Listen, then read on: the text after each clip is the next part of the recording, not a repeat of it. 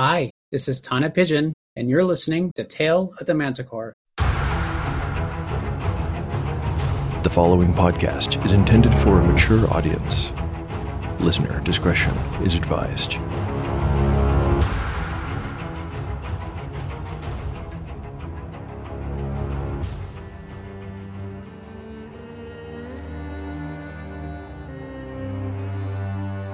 Welcome back to Tale of the Manticore, Season 2.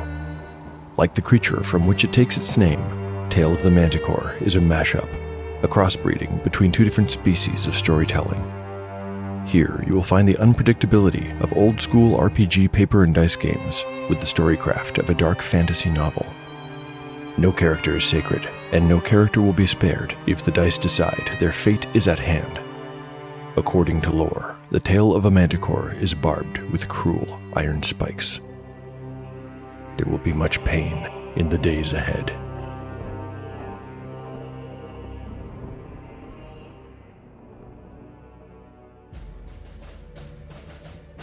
Last time on Tale of the Manticore.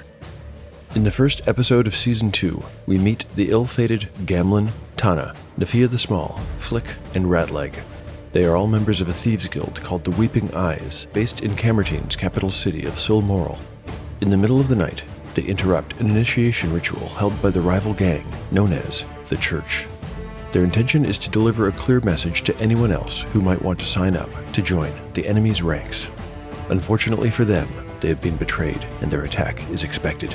The hunters find that they have become the prey when they walk right into the church's trap. After a violent skirmish, this particular group of weeping eyes are reduced from five members to one. Ratleg, with all of his friends lying in pools of blood around him, is spared, but whether he would be better off dead is not yet known.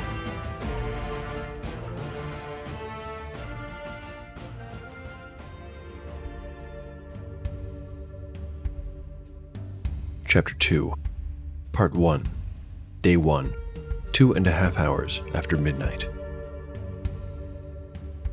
Shawnee looked up from the body. Kern's dead. She muttered. Yellowfly clenched his jaw. That man He struck his captive in the face with the pommel of his longsword. was a friend of ours. Ratleg sank down to his knees, bleeding from a split lip. How did you know we were coming? Cole, Tamlin, Yellowfly indicated the bodies of their defeated enemies. make sure they're dead and check out their bodies. See if they have anything useful on them. The two new recruits got to work immediately as Yellowfly turned back to the man on his knees. You Winks have a lot to learn. You'll have to tell me sometime why you chose the losing side. Anyway, to answer your question, it was the barmaid.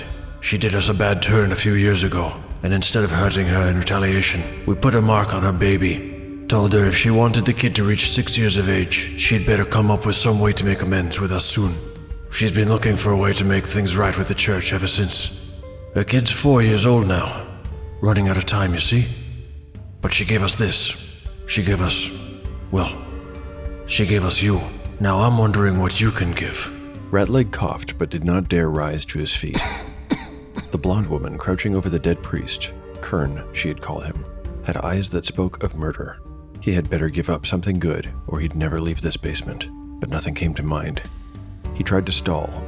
He needed time to think.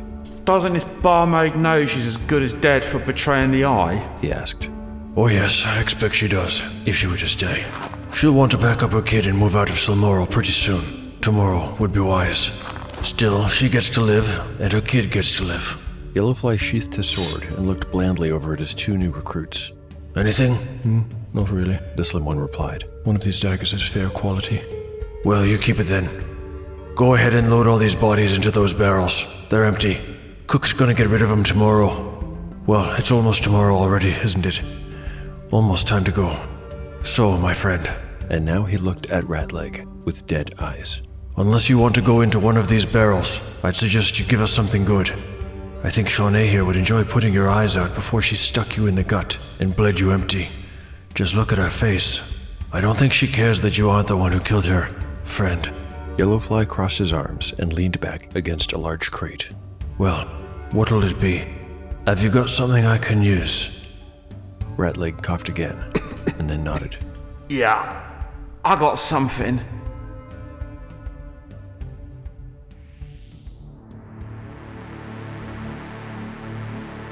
Okay, wow. Not that I needed convincing, but boy, the power of fiction just blows me away.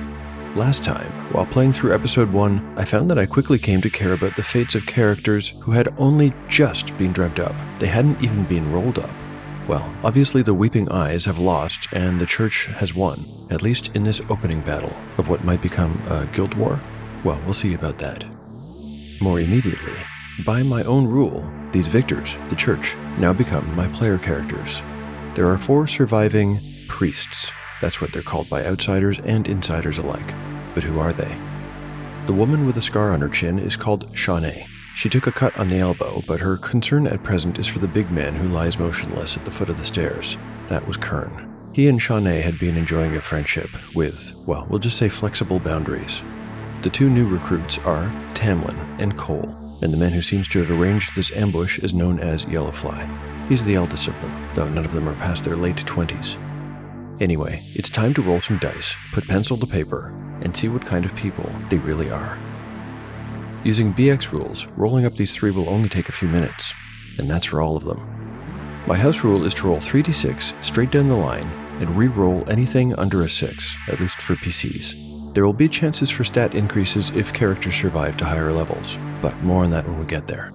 Let's roll up the first PC right now, getting 3d6. Okay, ready to go. Strength 11. Intelligence. Whoa, a 15. Very good. Wisdom. Hot dice. A 13. Another good roll. Dexterity. A 10. Constitution. 9. Charisma. I've got a 9. Well, my instincts tell me that this is Yellowfly. He's not high ranking by any means, just a lesser captain. But he has the nicest bed in their apartments because he's the leader, and he's the leader because he's smart. Yellowfly is a trained fighter, that's a little retcon of the fight scene, I know, but it really changes nothing, so I'm going with it. Another house rule I use is that first level characters start with their maximum possible hit points, so he starts with 8. Yellowfly is the eldest and best educated among them. He's not old, just shy of 30, but his hairline has already started to retreat at the corners. He has bags under his eyes. His height makes him cut an imposing figure and gives his arm a good reach. His brown eyes flash with intelligence. Who's up next? Let's find out. Strength. Well, well, well. I've got a 16 for strength. That is really something. These dice are on fire today. Intelligence. 7. Wisdom. 11. Dexterity. 9. Constitution. 11. Charisma. 10.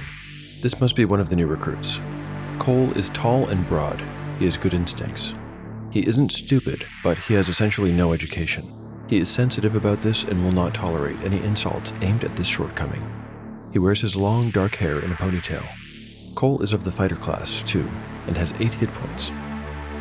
Next, Strength 11. Intelligence 8. Wisdom. Ooh, a 6. Dexterity 15. Nice roll. Constitution 13, another good roll. Charisma. A 9. This is Shawnee. Part of me wants to make her a fighter, but considering Cole's stats, she's going to be better suited as a thief. 5 hit points after her constitution bonus. We already know she has a scar on her chin. She also has straight yellow hair that hangs loose down her back. Her lips are a little too thin and her eyes are a little too small. Shawnee has a habit of falling in love quickly Kern is not the first of her attachments to fall to the knife, and Shawnee is getting a reputation for being bad luck, but the men who know her well know better than to mention that in front of her. And finally, I need another thief, but let's see what the dice give us. Strength 11. Intelligence 9. Wisdom 16. My goodness, these dice. Dexterity 14. Constitution 8. Charisma 10. This is Tamlin, and although I need another thief, these stats really point him in the direction of a cleric. Does that make sense? Okay, I think I know how to handle this. This guild is, after all, known as the Church. They would definitely have members who carried on the beliefs and practices of their founder. Tamlin is a cleric, he just doesn't know it yet. In BXD&D, it takes a full level before a cleric comes into the powers of their class. Tamlin sees himself as a common thief, but in his heart, he is devoted to Shartoon, the so-called happy prisoner and patron saint of thieves. As a cleric, he starts with six hit points, but after his constitution penalty, he'll have only five.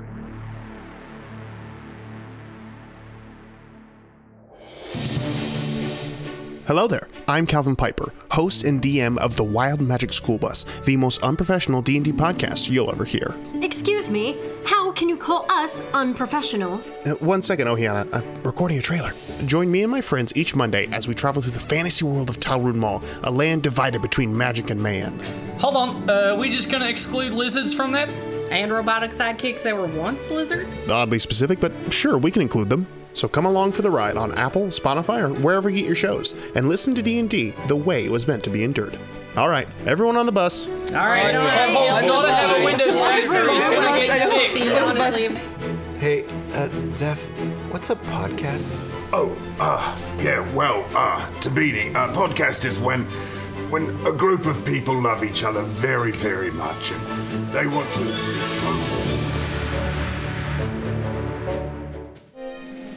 Leadership, the final frontier. These are the voyages of the Starfleet Leadership Academy. Its ongoing mission to develop leaders through Star Trek, to boldly go where no podcast has gone before. A Star Trek podcast told through the lens of leadership development. Subscribe today. The Starfleet Leadership Academy.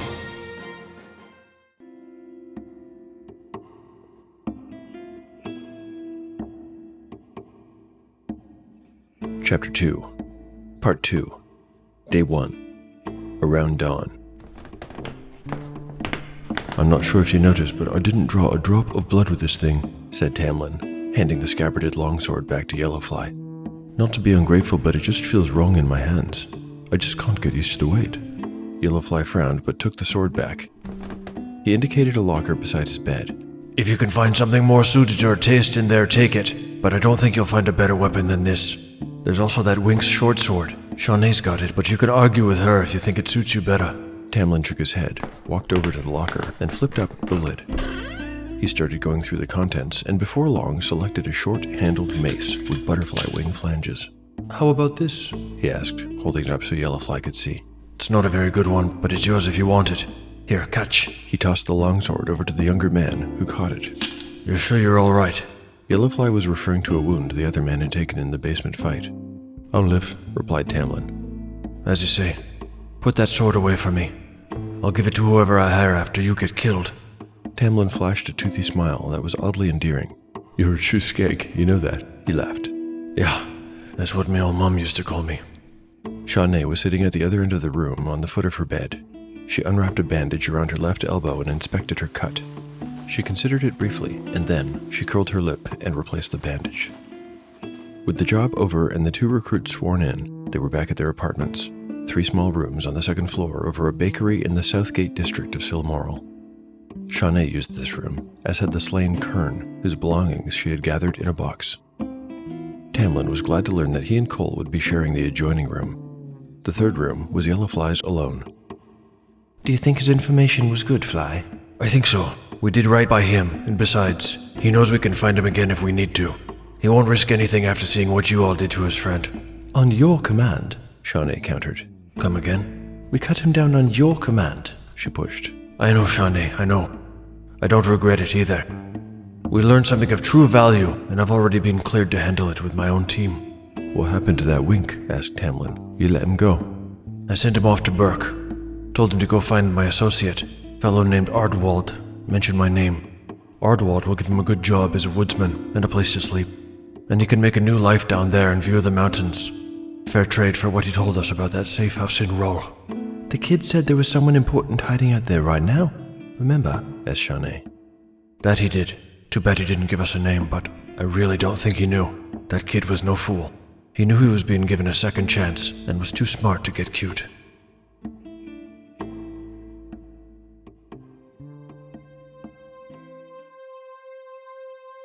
Between the Lines. Tale of the Manticore uses five different sections They are the main narrative, DM commentary, and combat, all three of which you've heard by now, and two others. The Between the Lines section is mainly to discuss lore and homebrew related topics. I've been using, and will continue to use, a homebrew world called Marith. It's comparable to Middle Earth or Westeros or other medieval England adjacent mid fantasy settings. Technology wise, it's post Dark Ages and pre gunpowder. In Season 1, I made up the entire map of Marith as I went. It was a kind of quantum map, where nothing existed until a character mentioned a place or traveled to a blank spot on it.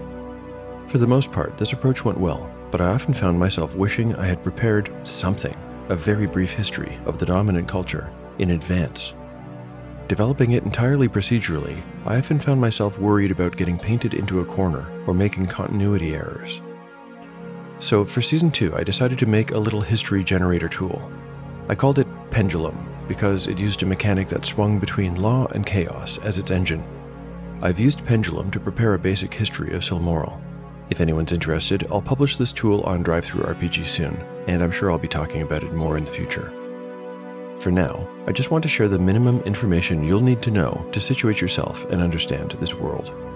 The story begins in the capital city of Silmoral, located in the kingdom of Camertine. Silmoral is a big city of about 40,000 residents, with another 10,000 living in nearby satellite villages. It has a history that goes back about 600 years.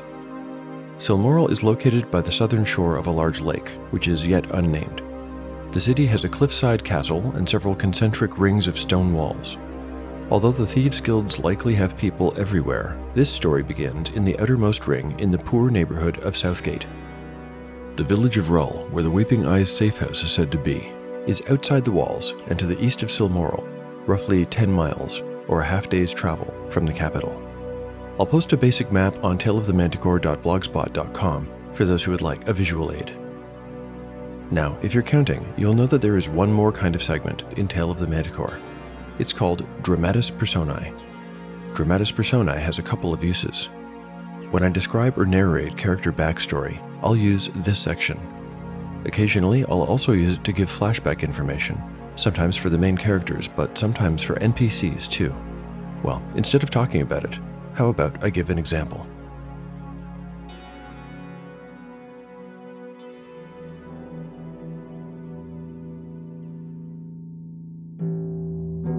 Dramatis Personae Laris. One year ago. Roburn Gary was Eliora Gary's older brother.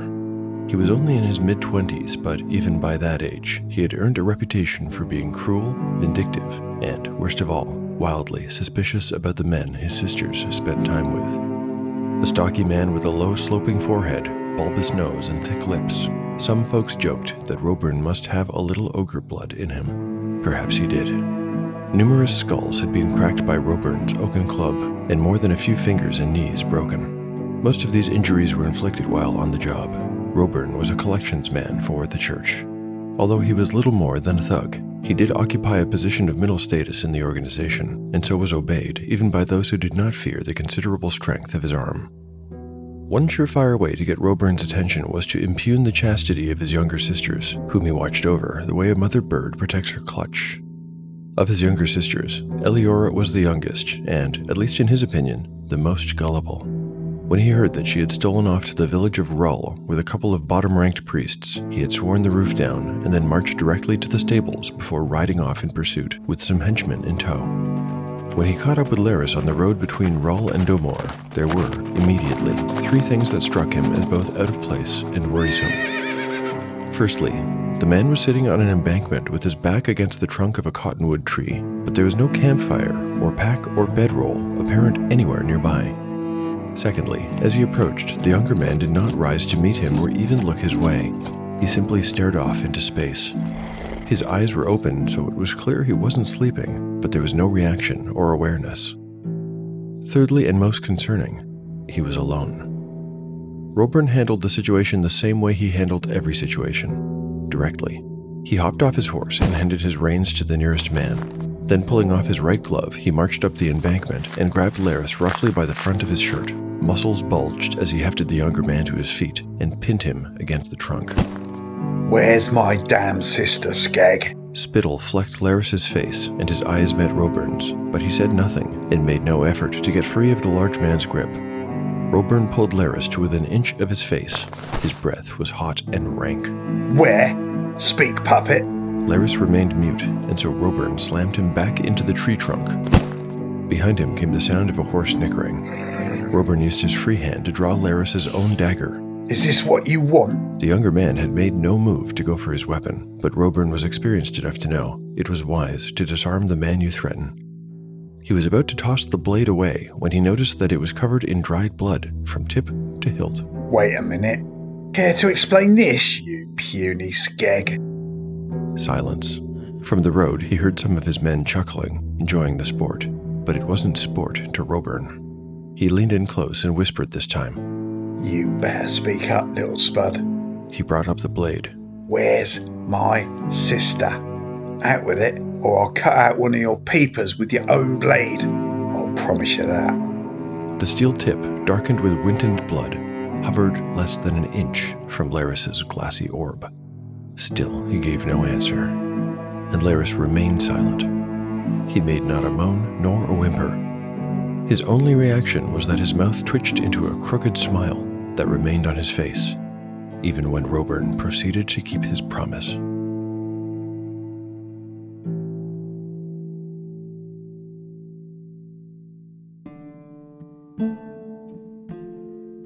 Chapter 2, Part 3, Day 1, Night.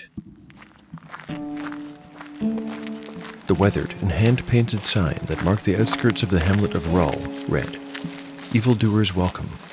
Those two words were written in large letters. Below, in smaller print, had been added, This is what happens to killers and stealers in our town.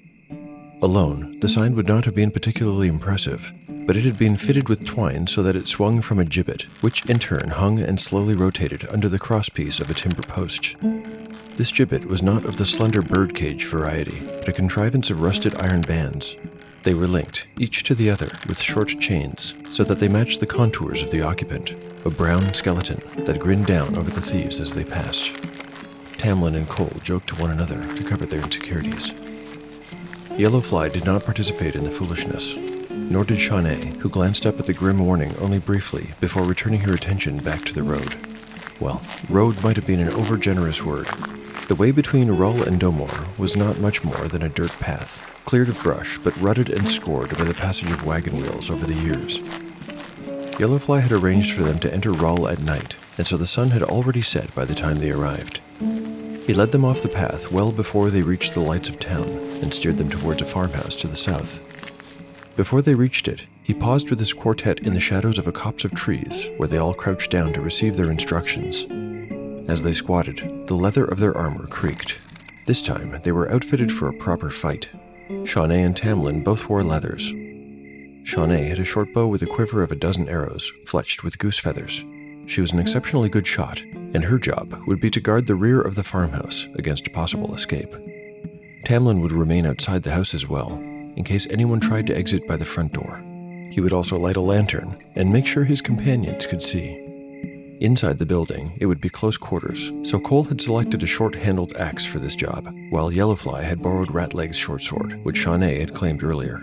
It was a very well balanced weapon, and Yellowfly regretted that he had not taken it for himself. Because these two expected to be in the thick of it, both Yellowfly and Cole wore chainmail shirts under their tunics. Having distributed various duties and given a few other contingency instructions, Yellowfly approached the farmhouse with his band following right behind him.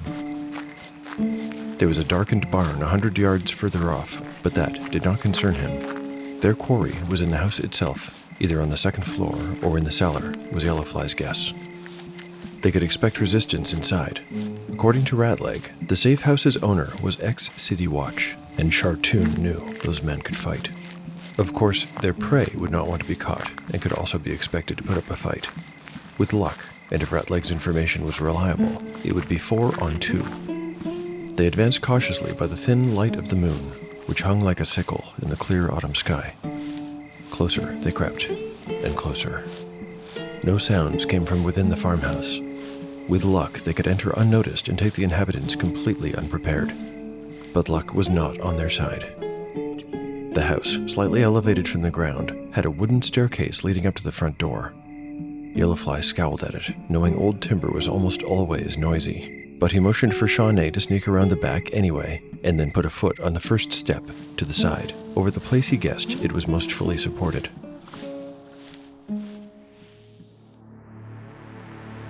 A first level thief has a mere 20% chance to move silently, but Yellowfly is not of the thief class. He's a fighter. He can still make the attempt, but he'll do so at disadvantage. Here's the first roll. A 46. No need to roll again. He fails. That very first step produced a piercing squeak. This noise would be very likely to be noticed by the inhabitants, especially those in the business of protecting against precisely this kind of incursion. But just in case there's any doubt as to whether the former city watchman might hear, in answer to the squeak came another sound.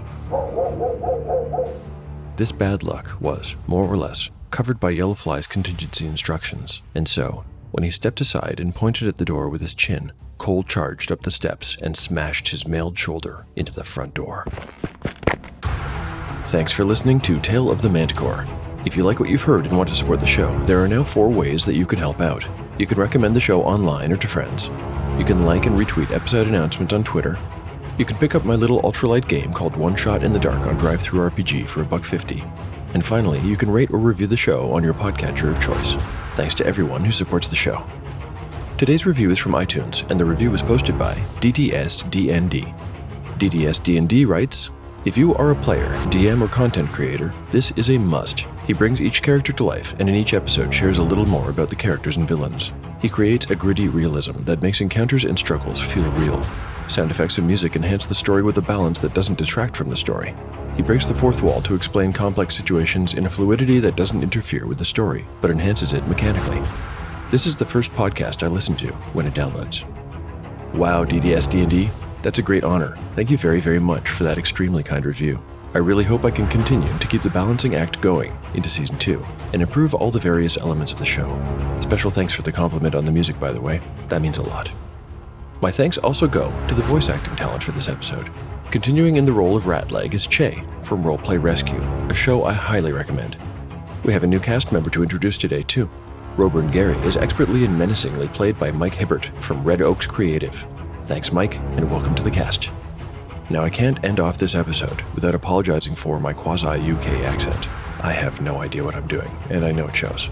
You can send your hate mail and raspberries to at Manticore Tale on Twitter, or if you prefer Instagram, I'm at Tale of the Manticore Podcast. My email is taleofthemanticore at gmail.com. If I get enough, I could make some raspberry jam. I also keep a blog at taleofthemanticore.com where I post show notes, art, character sheets, maps, and other miscellany. The story will continue on the next episode of Tale of the Manticore, the story where chaos rolls.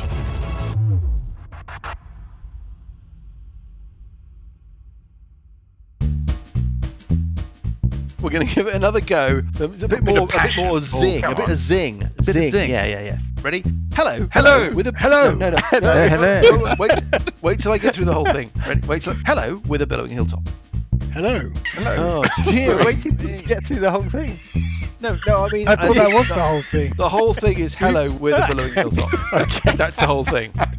Yeah? Okay. Okay. That was right.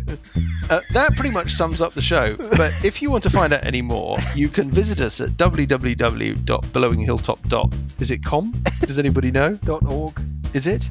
It's dot com. What do we do? What do we What do we play? There's monsters. Um, does anybody remember? Walking around. I don't know. And, yeah. And we will be delighted if you to join us around our table as we play Dungeon. Is it fifth edition? Hello. Yeah, we think so. Yeah. Yes. Yes. We What play Dungeons and Dragons. In the background? Sorry, that was me. I don't, what was that noise in the background? There will be noises in the background as we play Dungeons and Dragons 5th edition through the classic Paizo adventure path, The Age of Worms. You can expect this. No! Quite a bit of this. Um, I'm completely lost. This. This. Got a bugbear in my underpants. And one of these. Oh dear. We're on Apple Podcasts and we're on Spotify and we're on TuneIn and you can find us on Twitter and you can find us on Facebook. Uh, and we uh, hope you join us. Thanks very much.